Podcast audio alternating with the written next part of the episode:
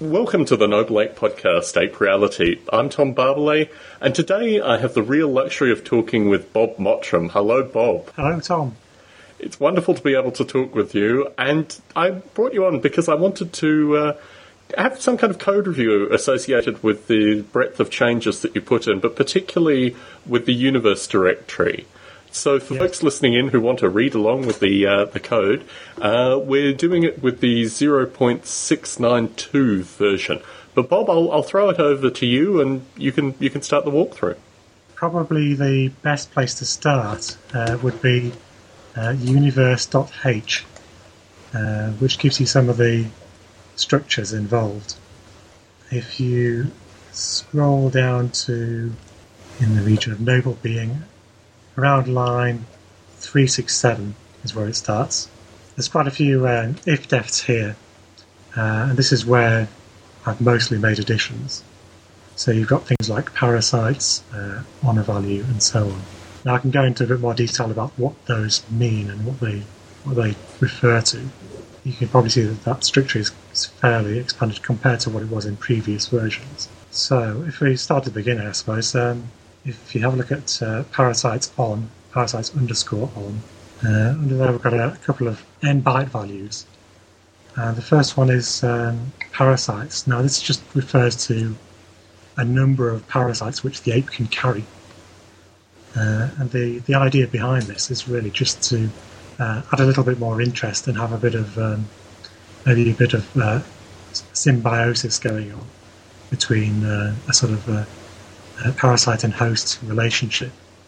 So parasites will consume a certain amount of the ape's energy over time. And all this uh, byte value refers to is just to like a, a number of parasites which are, which are attached to and growing on, on the ape. The honor value is also associated with uh, with parasites in that apes can acquire uh, honor, which is a kind of social status you can think of, by grooming each other and uh, getting rid of parasites. Uh, there's also the possibility for parasites, parasites to hop between apes if they're sufficiently close together. Uh, that's the, actual code for that is covered social. So if you go to social.c, do a search for parasites on. Uh, I've got a routine here called um, social underscore groom line 354. Uh, this is the uh, the grooming part where we're actually getting rid of parasites. And you can see under lines 367 it's just checking whether the number of parasites on uh, uh, within the parameters for social groom, you've got two beings which are close together. Uh, the distance they are apart, uh, whether they're awake or asleep, level of familiarity, and just a pointer to the simulation object. Uh, going back to 367, if the number of parasites hasn't reached its maximum for the byte value, uh, we just calculate a probability paraprob which is just a random number. And if it's less than a certain calculated amount related to the environment and um, breed, then we just add a, a, new parasite. Now, it should be noted that I think um, in order to, to be able to do that, the in order for a social groom to be called, the, the apes B0 and B1 already need to be pretty close together. So that check is done elsewhere. I go down to further down to 376.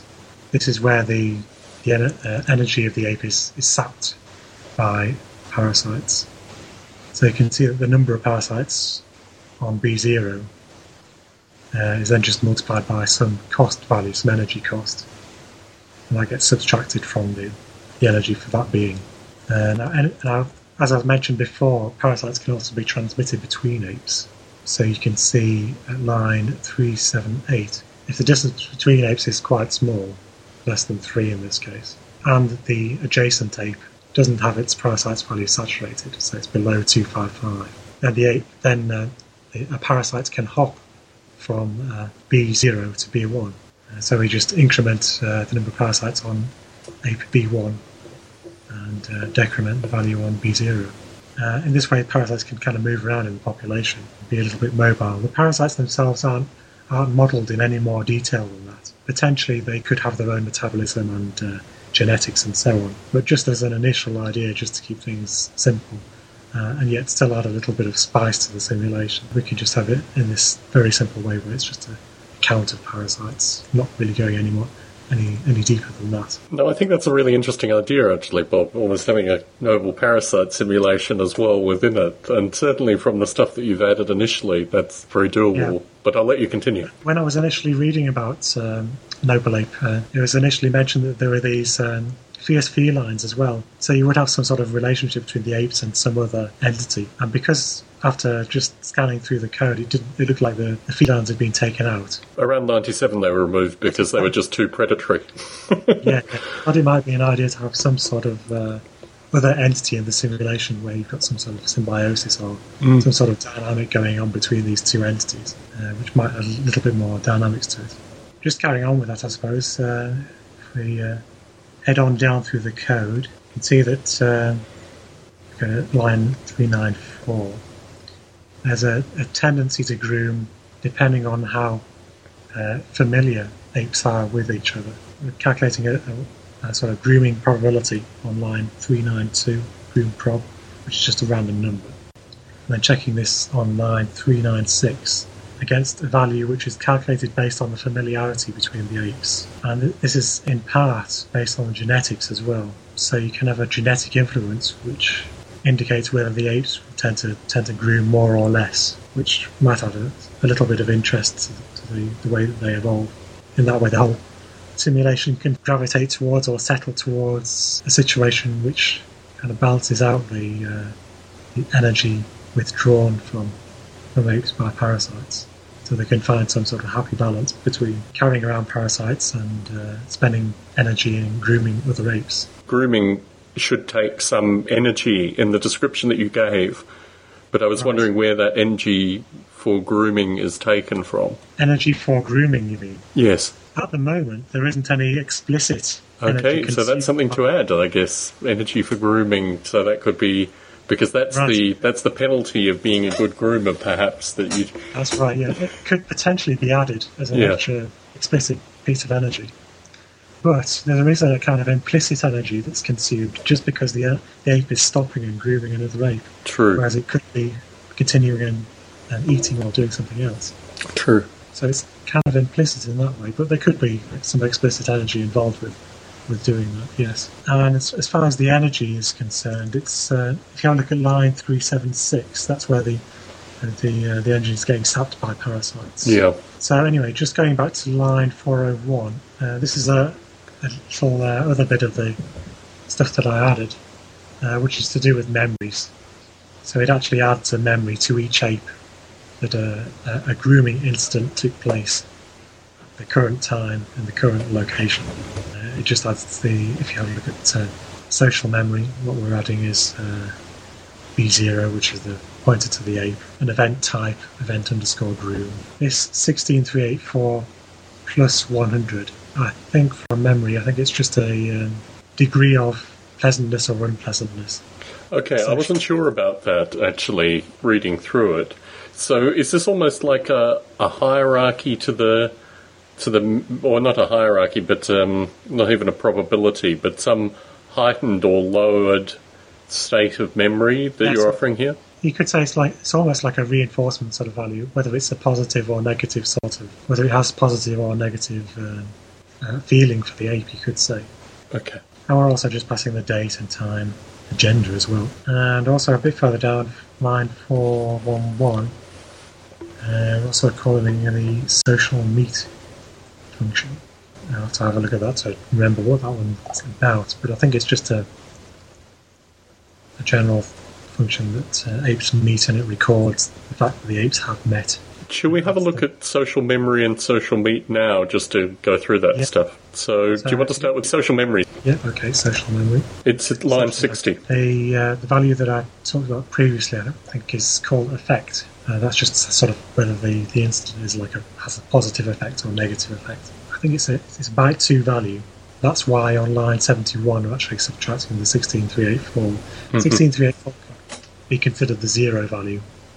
Uh, since this is a, a positive integer, I just set some value which is the um, supposed to be the zero value. So we don't have positive and negative. Now if I scroll down a little bit to 4. And what's going on here is between line 76 and 82, what we're doing is we're, um, we're actually fading the, the affect associated with each memory. So all of them are fading towards zero, which in this case is 16384, either by adding if it's a negative effect or subtracting if it's positive. And line 83 to 88 is actually not related to that. It's just picking out whether the event which this memory is related to, uh, whether there is an event of the same type within the episodic memory. And if so, it's just keeping a track of that. So you can see line 87, it's just uh, keeping track of the index number of the memory. We go down a bit further, we can then see whether it's replaced or not. If it is replaced, if we look at 104, and then it adds all the information to uh, a new entry within the episodic memory, um, indexed by a value called replace. Do you want to go just through them now? Go into drives and meet and what have you, one by one? Yep, okay, so I've got a social meet. Now, it could be argued with that uh, previous update of the effect that maybe that should be separate from that routine uh, in its own routine, uh, which is updated uh, once per clock cycle. So at the moment, the effect is uh, uh, sort of fades every time that routine is called, and it could potentially be called multiple times per cycle. So that's maybe something to do in future, I think. Certainly. Take that out, have it in its own routine. So anyway, going back to social meet, line 228, here we've got the one being meeting another with the information about the, uh, about the pointer to the being, and we've got the name, pigmentation, belief, and the simulation pointer. Now, bel- belief here just uh, just refers to usually just refers to the state of the other ape that's being met. So it could be swimming or grooming or doing other things, eating. Line two four six onwards. I'm just looking at whether this being's been been met before. So you can see line two five five. Then if the being's been met before, and it just marks it as met equals one, just to indicate and stores the index within the social graph. If the being hasn't been met before, then line 265 onwards, you can see that it gives it an index, stranger index, which is just the, maximum index within the, the social graph array. And I have an initial sort of prejudice of whether the, the being that's being met is a friend or foe.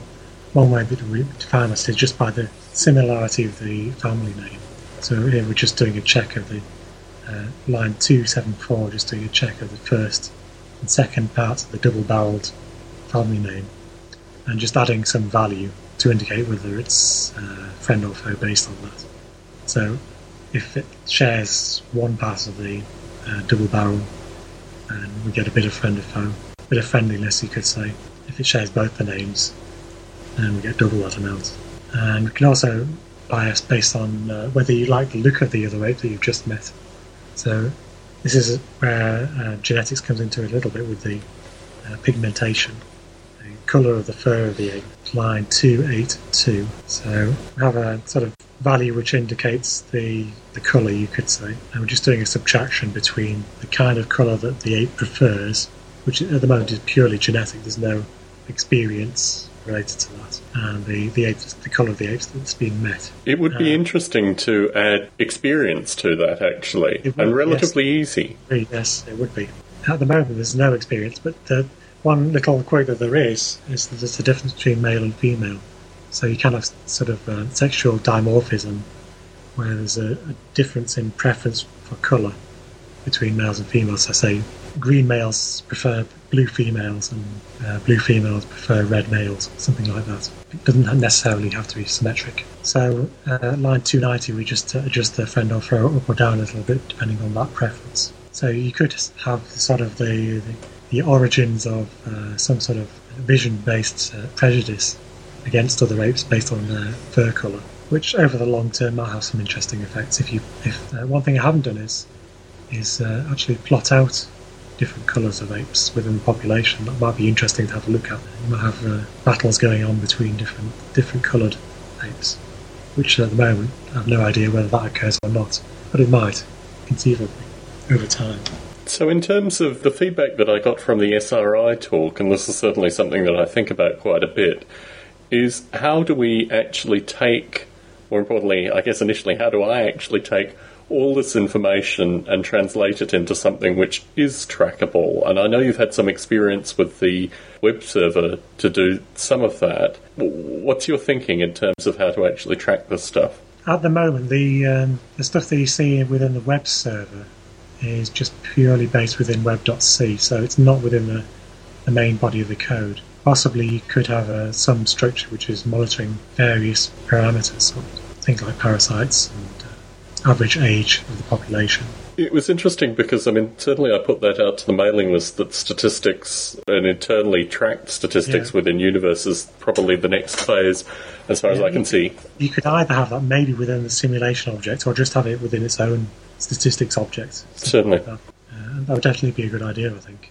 And within the being meet, it's just keeping track of the location where the other being was met, line 306, just keeping track of the XY coordinates. The belief, which, as I mentioned earlier, is usually just the, the state of the other ape. Uh, the time when it was met, which comes from the simulation objects, level of familiarity, and a friendliness value, whether it's friend or foe.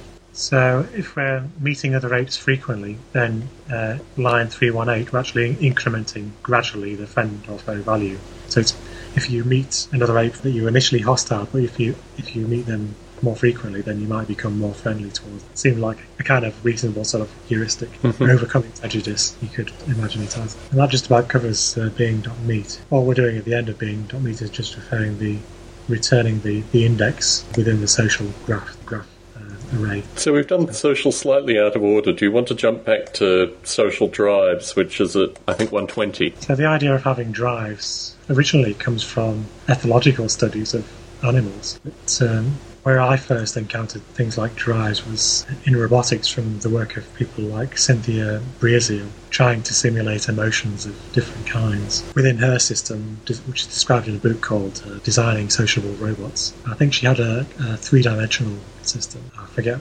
exactly what the dimensions were. I think there were things like valence and stance. So that's kind of where I got the, the idea from. That you might have certain basic drives which the being is trying to maintain within some homeostatic regime within an acceptable tolerance. So what I've done is I've added a few drives. Uh, we've got hunger, how hungry the, the ape is, uh, a social drive, which originally, from my perspective anyway, comes from um, social drive from uh, the MIT stuff, Cynthia Breazeal stuff. And you might have a, a drive where if you haven't met other beings for a while, you become kind of lonely and you might want to sort of have a social drive which encourages the being to meet up with other beings. A sex drive, fairly self-explanatory, I suppose. To.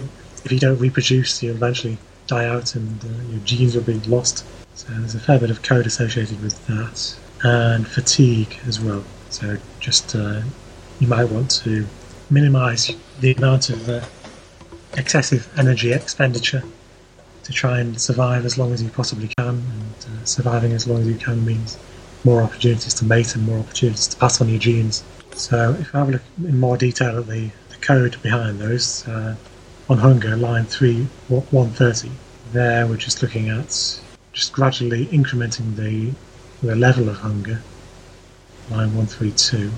And it's related to sex drive, which I'm not sure I remember. Something's related. Maybe it's to do with a clash between hunger and sex, something like that. Well, maybe when, when the ape is more hungry, the sex drive drops down, basically. So, right, yeah, yeah. yeah. I think I put that in because uh, they tend to spend a lot of the time feeding. Otherwise, they, they otherwise they, they, don't tend to mate very often. so, uh, yeah, I think that's that's why. So if there's if there's uh, quite a high sex drive, then that tends to inhibit the drive towards uh, hunger. So, is the potential within this drive's dynamic that it will actually work against the underlying biology? I mean, the previous coding of, of Noble Ape had hunger, meaning the meaning literally an energy level where the ape stopped to eat. But what right. you seem to be adding here as well is an additional dynamic where an That's oversexed right. ape may actually potentially starve to death because they don't care about eating anymore. Well, potentially, I suppose maybe that could happen. But I think the way that it's set up at the moment is sufficient so that they uh, they tend to eat often enough, at least. What additional drives would you like to, or could you see being added? Because, I mean, this seems like a, a small number of possible drives. Have you thought of any other drives? Not that immediately come to mind, but I suppose there could be other drives. Uh, I suppose you could diversify the uh, the social drive into things like other aspects of communication. So you might have drive for certain types of communication or certain types of sociality. Well, you have you have the concept of alpha, and that in itself could be a drive. Yes, it could be potentially. I mean, each ape doesn't really know who the, the alpha ape is, the alpha female or the alpha male. They they only uh, kind of look at each other's honour value uh, locally. But potentially there could be something which is a bit more global, maybe, where each ape knows who the alpha male and who the alpha female is.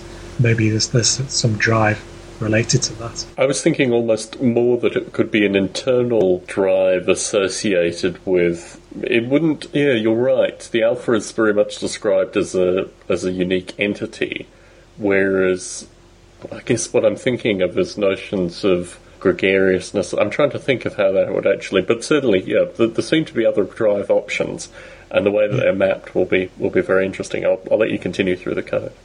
So at the moment, you could say that the simulation knows who is alpha male and alpha female, but the individual apes have no idea. Mm. They're not. They're not uh, at that level of organisation at the moment. Uh, although they do have a social graph and they have uh, degrees of friendliness between other apes that they're familiar with. Do you want to talk more about social drive, or do you want to move on to social network? We could move on to social network, I suppose. Okay, three twenty-seven. So this is quite a short little uh, function. What we're doing here is just having a look at the getting the pigmentation preference from the genetics, line 339 or 341, and then we're passing that into social meet. I forget the reason why I separated out being meet from social network, but they're basically doing the same kind of thing. Social network is just a wrapper around being meet, really.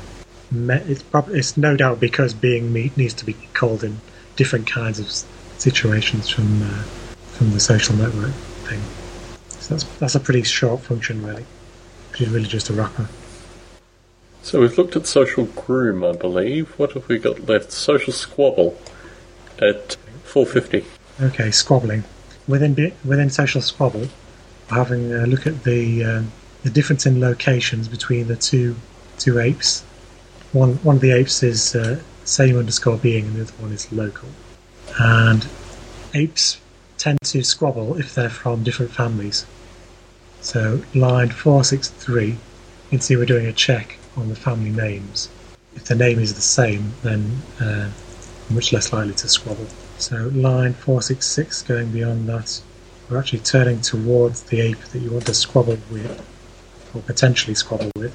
We're getting an aggression value which is purely from the genetics, line 471.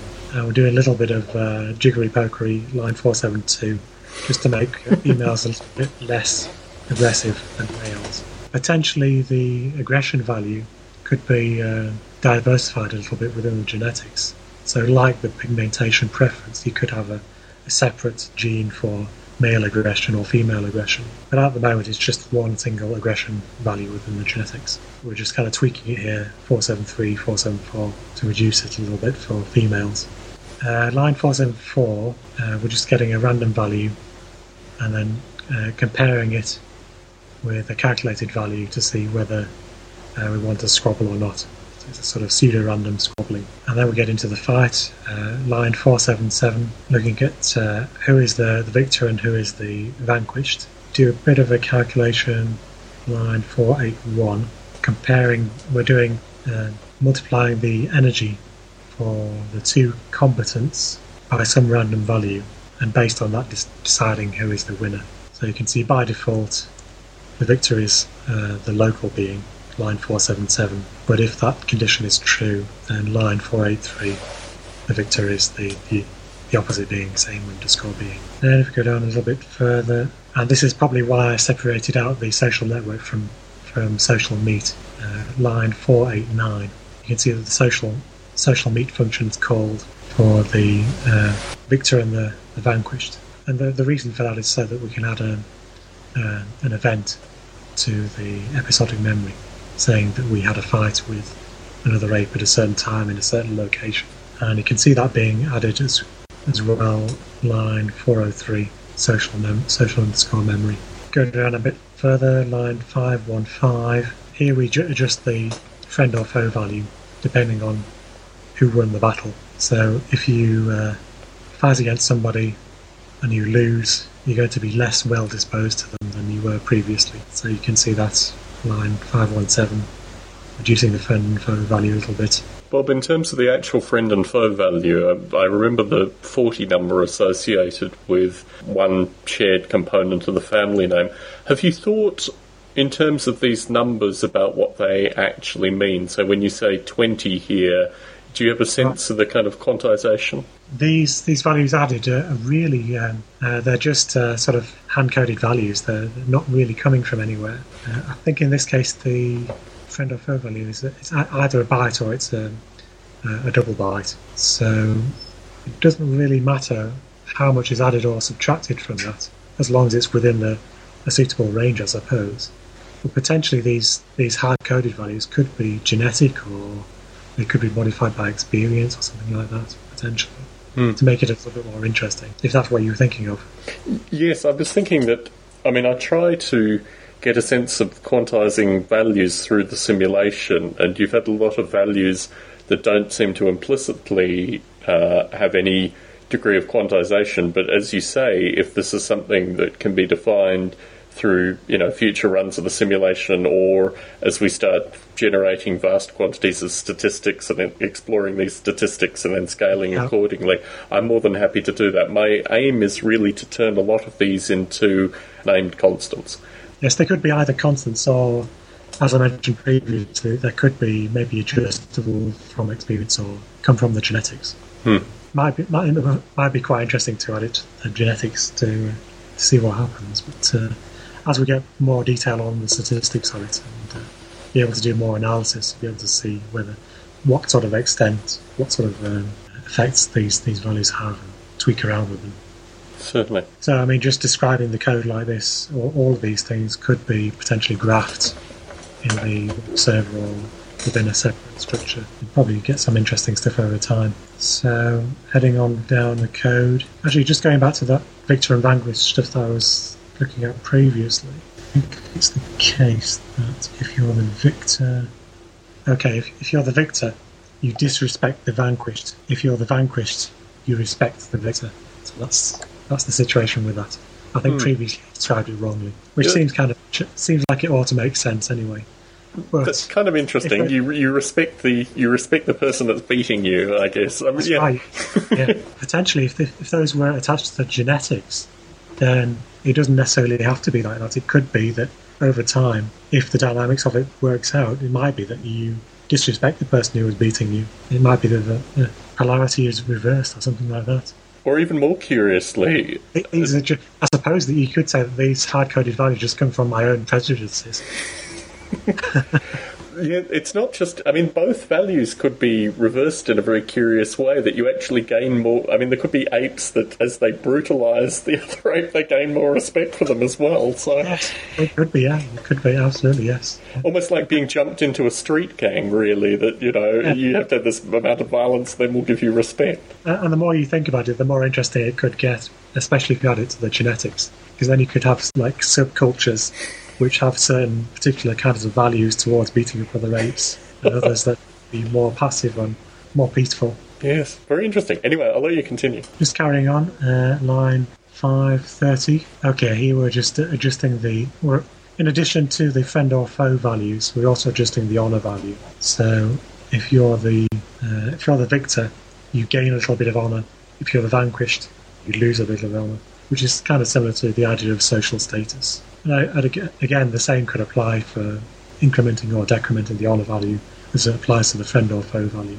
And it would be interesting if, if those were also genetic. Continuing down, find 534. Uh, if we're sufficiently far apart, then okay, if we're quite close uh, and we're in a fight that's uh, quite grisly, then uh, we're decrementing a, a fair amount of energy from each ape, both from the victor and the vanquished. It's line 536, 537. So the but the upper code is more like kind of chest beating, isn't it? It's like two apes coming together, That's not right. actually coming to blows. So this this first condition, line 534 to 540, if we're spaced some distance apart, then it's then it is like chest beating. But if we're going to the other part, 542 to 550, then it's a more vicious attack and you lose more energy. It's more of a fist fight. And also, a, o- a little uh, little tweak of the code, line 546 to 550, depending on who won the fight, we're actually swapping the social status. Uh, and the reason why I added this is uh, it adds a little bit more interest in that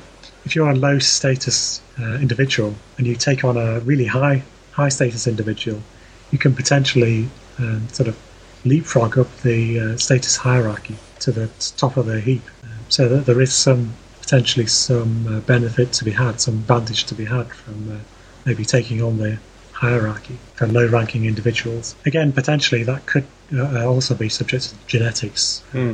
There could be uh, maybe just an on and off switch for that within the genetics or something like that. The idea Mother- of honour in an abstract sense here is very interesting, Bob, because as you say with regards to the alpha male, this is something that the simulation knows about, but the apes themselves don't actually know about. And this notion of honour, sorry, That's right. Yes. this notion of honor really doesn't have a because you could have almost um, I mean you could have multiple systems of honor that different apes used and were unrecognized by other groups of apes so it's an interesting I think probably what it'll lead into is these kind of dynamics that you almost have ortho- orthogonal honor systems in many dimensions amongst many different Yeah. uh, At the moment, it's just purely one-dimensional, but yes, as you say, it could be multi-dimensional. There could be uh, multiple uh, types of honor, uh, which are more refined and maybe associated with the genetics as well. Certain beings recognize certain types of honor and others don't. It's a it's a pretty abstract value at the moment, and apes can detect each other's honor, but um,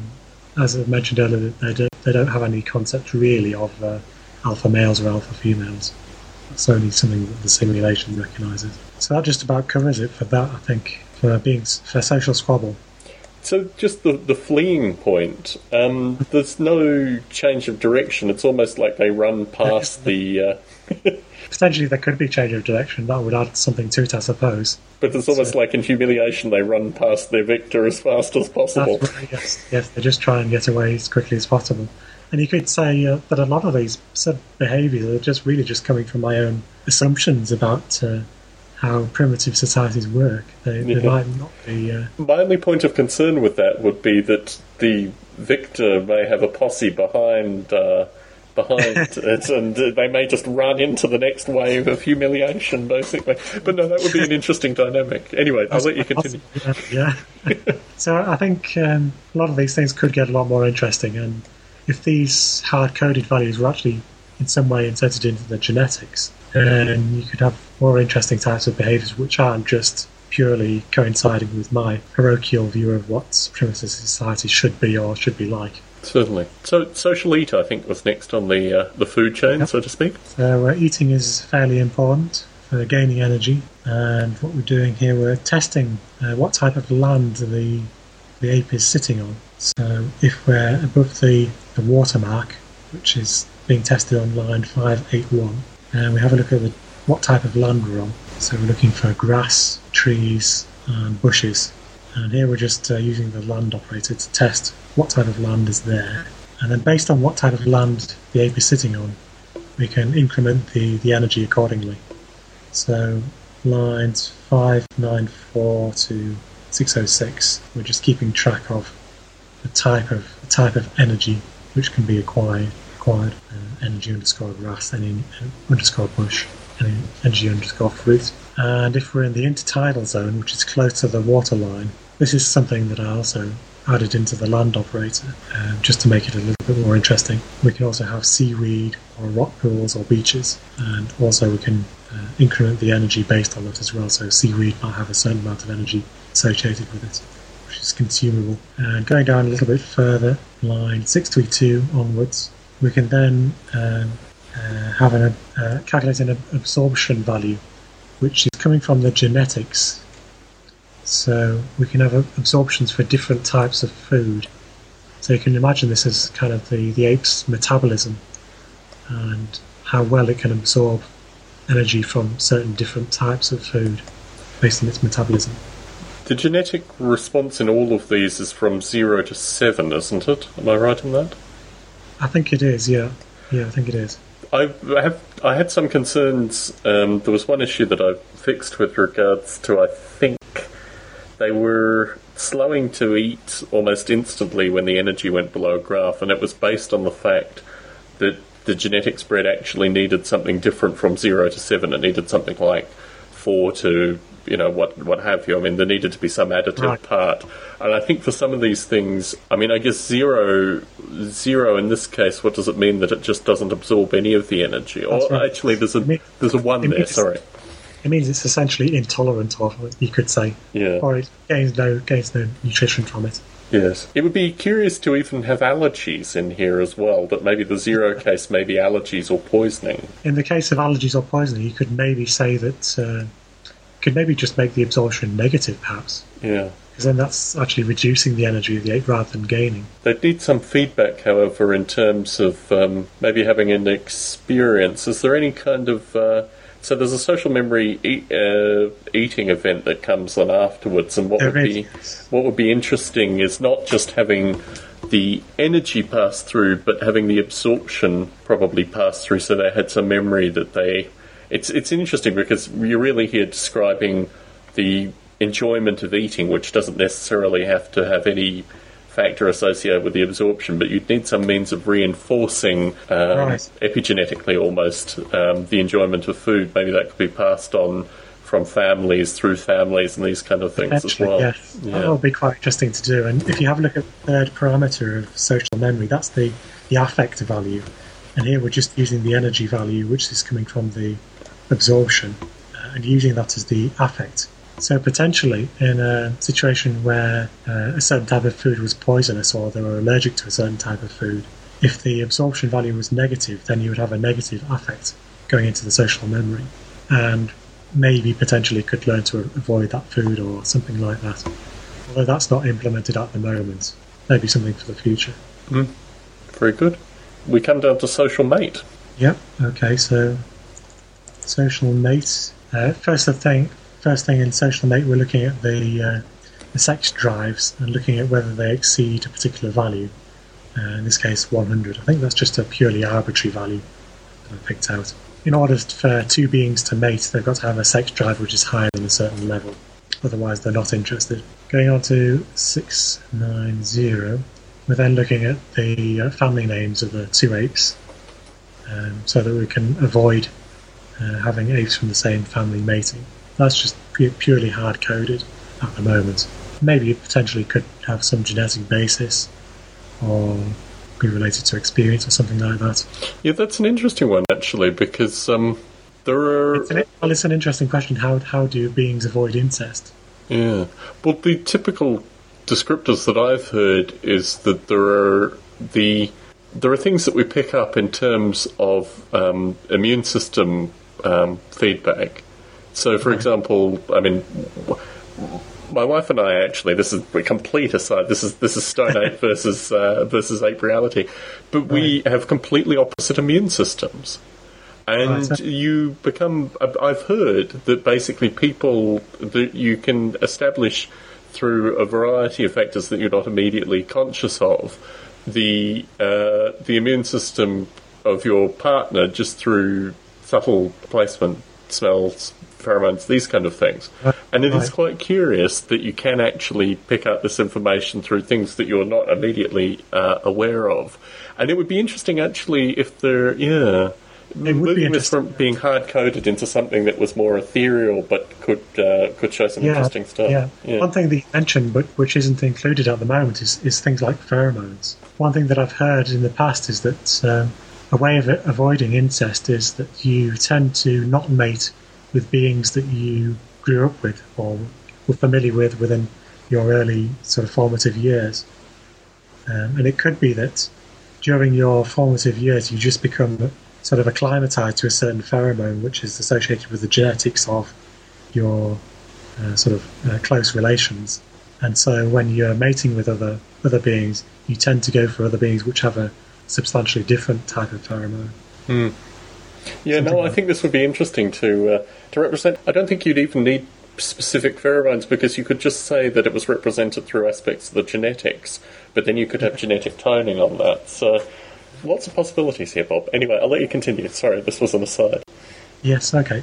Uh, so, okay, continuing on line 697. Here we're calculating, um, we're looking at the probability of mating, and we're just basing it on, got a mating probability uh, constant, mating underscore prob. And we're, we're biasing it based on the honour value of the, the other ape. So B1 honour. So that the, the purpose of that is just to uh, sort of bias it in the direction of you tend to mate with, well, there's a higher chance of you mating with beings if they have a, a higher social status, which kind of seems to at least fits with my own uh, understanding of how uh, societies kind of tend to work anyway. Well, because that's that's genetic, it could be all over the shop. So uh, it's uh, really down to the dynamics of the, the whole simulation, whether that's a relevant factor or not, I suppose. Going down a little bit further, we just increment the attraction value between the two two apes. So it's got past one level of, uh, well, it's got past a couple of levels of uh, conditions. So we just, you can see line 694 and line 703. Every time it gets past a condition, we're just incrementing this attraction value. So you can say the more conditions it passes, the more attractive the other ape is. Then if you go to line 708, um, we're now looking at uh, uh, visual appearance. So this is um, based on the pigmentation preference, calculating a, pigmentation preference, and then got a condition line 723, which is just com- comparing the preference values, P, P diff. So we just subtract the preference value, the genetic pre- uh, preference from the, the actual colour to get the difference. And then once we've passed line 723, uh, as long as we're in the right sort of range, there is a, a condition there on 723. If P pref is smaller than 8, then it doesn't actually care about the pigmentation at all, so it will mate with any uh, ape regardless of colour.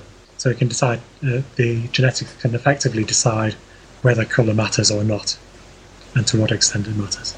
Uh, again, we're incrementing the attraction on 726, and then we've also got a, a condition 729, we've got a pair bond threshold. So if the attraction value is above a certain threshold, then we continue on and eventually, hopefully, mate. Um, so what might happen in cases here is that you might have multiple instances where social mate is called, but mating doesn't actually occur, but the attraction value is incremented nonetheless. And once it reaches a certain threshold, then we've got to a certain level where the, the pair bond is strong enough for, for mating to occur. And the interesting dynamic is this is being done with two separate apes being calculated with two separate instances of the function, and the only way that it gets to uh, actually conception is is the being female. The attraction does need to be uh, largely mutual, I think, for the, for mating to be successful. Yeah, there are lots of interesting dynamics in here, though, Bob. That I think will, Oh, will need to be yes. tracked in the future. Yes, I agree. Yes. So we're for a sufficiently close line three seven three three, and uh, being is of the opposite sex, local it's female. Uh, this is male mating with a female, and we're checking the um, the last conception date of a female um, to make sure that they're receptive to mating. Then we can proceed on to line seven three six.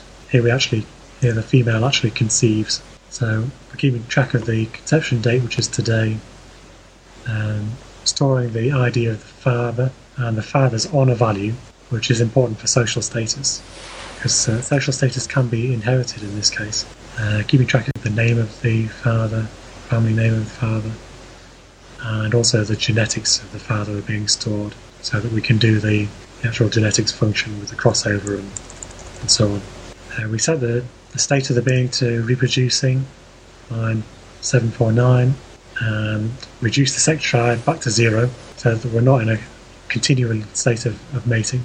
Uh, and we also uh, set the goal of the being to to none, Beings can have some sort of goal. Uh, it's fairly limited at the moment to sort of seeking out other beings. That's about the extent of it at the moment. I don't think uh, beings have any other goals at the moment, other than maybe looking for other beings or perhaps searching for food, something like that. So that effectively, line 752 effectively terminates the goal if it was looking for a mate. And we also keep track of the, we also keep track of a memory of, of mating. Line 755 and 761. So we're doing that for, for both the beings B0 and B1. And if we go down a little bit further, line 733, you can see that if the conditions weren't met, they're actually decrementing the attraction value. So 774 and 780, reducing the attraction. And heading on to 783, uh, just keeping track of the attraction value, and the attraction value is smaller than a certain. Trying to figure out what this, this particular bit of code is doing. And we're just incrementing. Okay, that's the, the final bit where we actually add the attraction value down at 797. So we're actually just calculating some attraction value called attract and then eventually adding it or setting it 797. And there's a bit of uh, legacy stuff here. If we have a look at 801 condition with 801 to 807, um, if the uh, if this stuff isn't enabled, if social isn't on, social underscore on isn't enabled, then we just mate immediately regardless, which is the, the old style mating. Certainly, yes. Which, uh, if you're doing a simple simulation, you might want to keep that, conceivably. Yeah, it's interesting actually in terms of what is yeah what what is maintained going on because I think as as the graphing and the statistics and all this kind of stuff comes through, then um, it, it, will be a, a, very different simulation in terms of how it's interacted with, and I think the simple simulation will probably fade away through that, and might, the, the but I can, imagine, I can imagine circumstances under which you might want to keep a, a simple type meeting. Might be interested in other factors. Yeah. So, so moving on to social chat. Social chat. So one thing that the apes do do is they uh, they talk to each other occasionally. Um, this is related to the, uh, the sociality drive.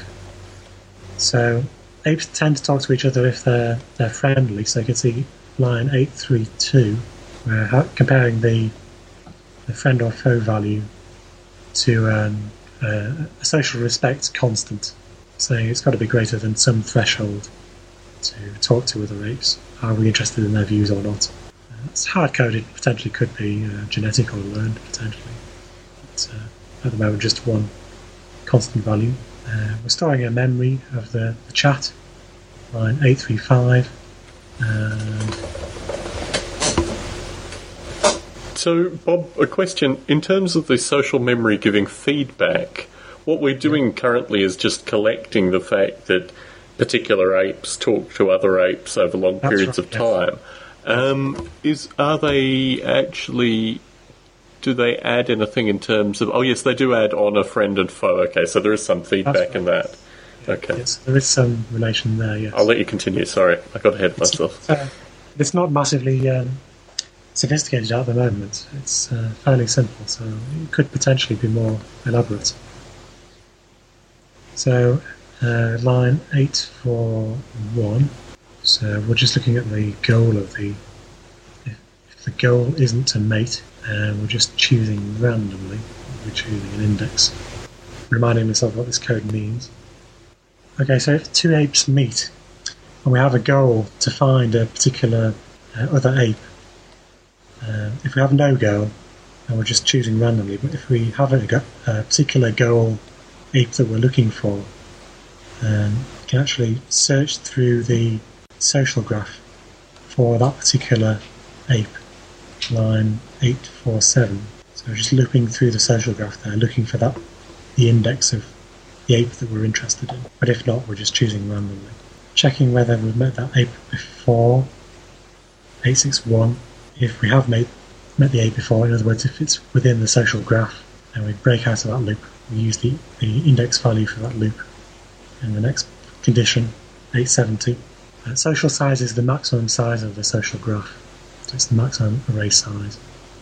So if we have met the, the other ape before, then we're looking at the honour values, 871.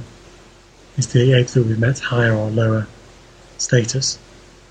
And if they're higher status, then we might uh, we're aligning our uh, friendliness with them. If they're lower status, then we're becoming less friendly during chatting. Uh, the main reason for, for that is just to uh, allow information to flow between networks of uh, sort of friendly apes, I suppose. In other words, if you're less friendly towards a, an ape, you're less likely to chat with them, uh, less likely to convey information from one sort to another. 885, keeping track of the location and the belief, which is just the state of the ape, timestamp as well, and set the speaking state 895. Now, if we haven't met before, then we create a new entry in the social graph. So, line 9, 901 onwards. Uh, we're, we're looking for the least familiar other ape, and then we're going to replace that with the, the ape that we've just met. So it'll just nat- naturally tend to forget apes that it's not very familiar with over time.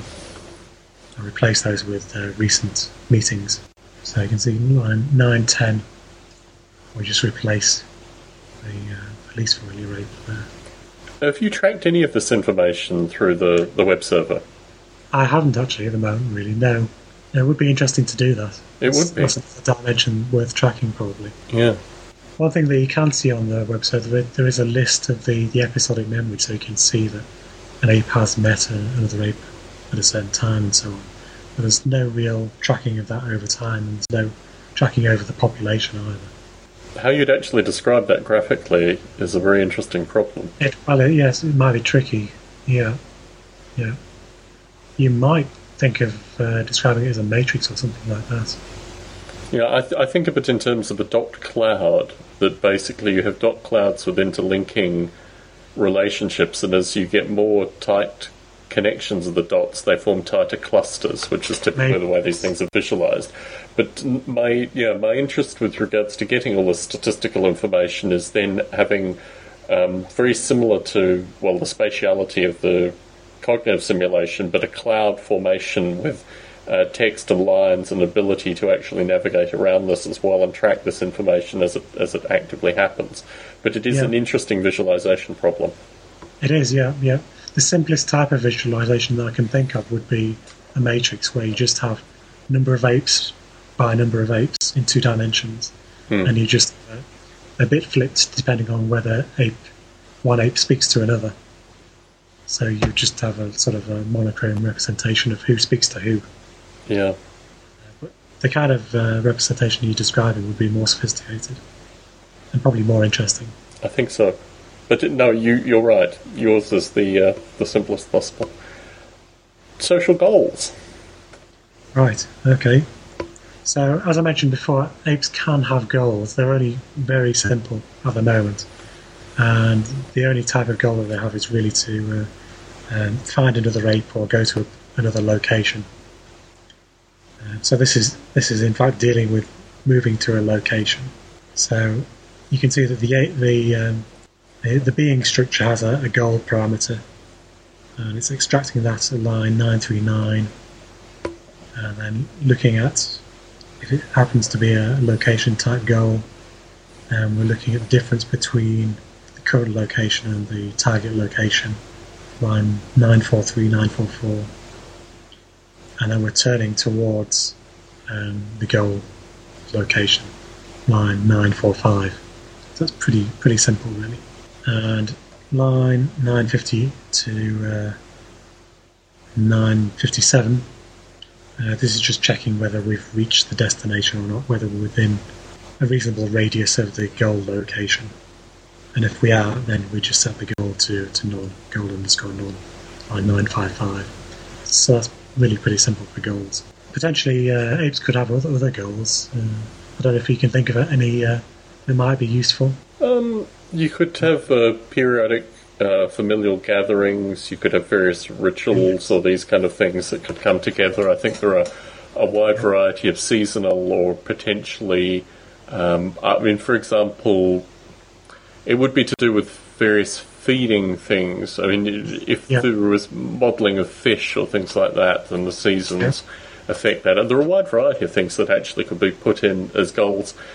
Even, for example, um, various uh, birth rituals or um, a variety of things. I mean, if you know the kind of gathering of, of tribes around birth rituals or these kind of things. So, I think all of the above, really. Yes. yeah, a wide variety of possible goals. Yeah. So, Bob, um, this has been this has been wonderful. I, I think we'll probably need to get you back on to do uh, some kind of overview. Although the, the complexity of this has been relatively great, but the the web server implementation is considerably more complicated. So maybe in the next version of the source, uh, when when some of the things that we've talked about have been answered in a kind of fuller form, maybe we'll have you back on Ape Reality to talk a little bit more about the web server. Is there anything Right. else that you'd like to, to talk about within the Universe directory before we uh, we conclude this extended Ape Reality? Um, I don't think so. I think I'd just say, uh, in addition to the um, the social aspect, um, goals, drives, things like that, uh, probably the, the two main other areas that I looked at were the, the land operator um, and also the, the web side of it, the, uh, the web server side, web.c. Terrific. So I could probably cover those in another podcast maybe at some other time. Very good, very good. Yes, I think you've given, just in terms of the density of information, there's been a lot that's been passed on. And I know I've had feedback from various listeners that have, through uh, previous uh, source walkthroughs, gone through uh, in parallel and gotten a lot of feedback. Even people that haven't had the source code in front of them that have gotten a lot from it. And I think this will be uh, one of those. So, Bob, I'd, I'd like to thank you for uh, for chatting today on, on Ape Reality. It's always a pleasure. Uh, No. Look forward to having you back on shortly. Thank you very much. Bye, Tom. See you.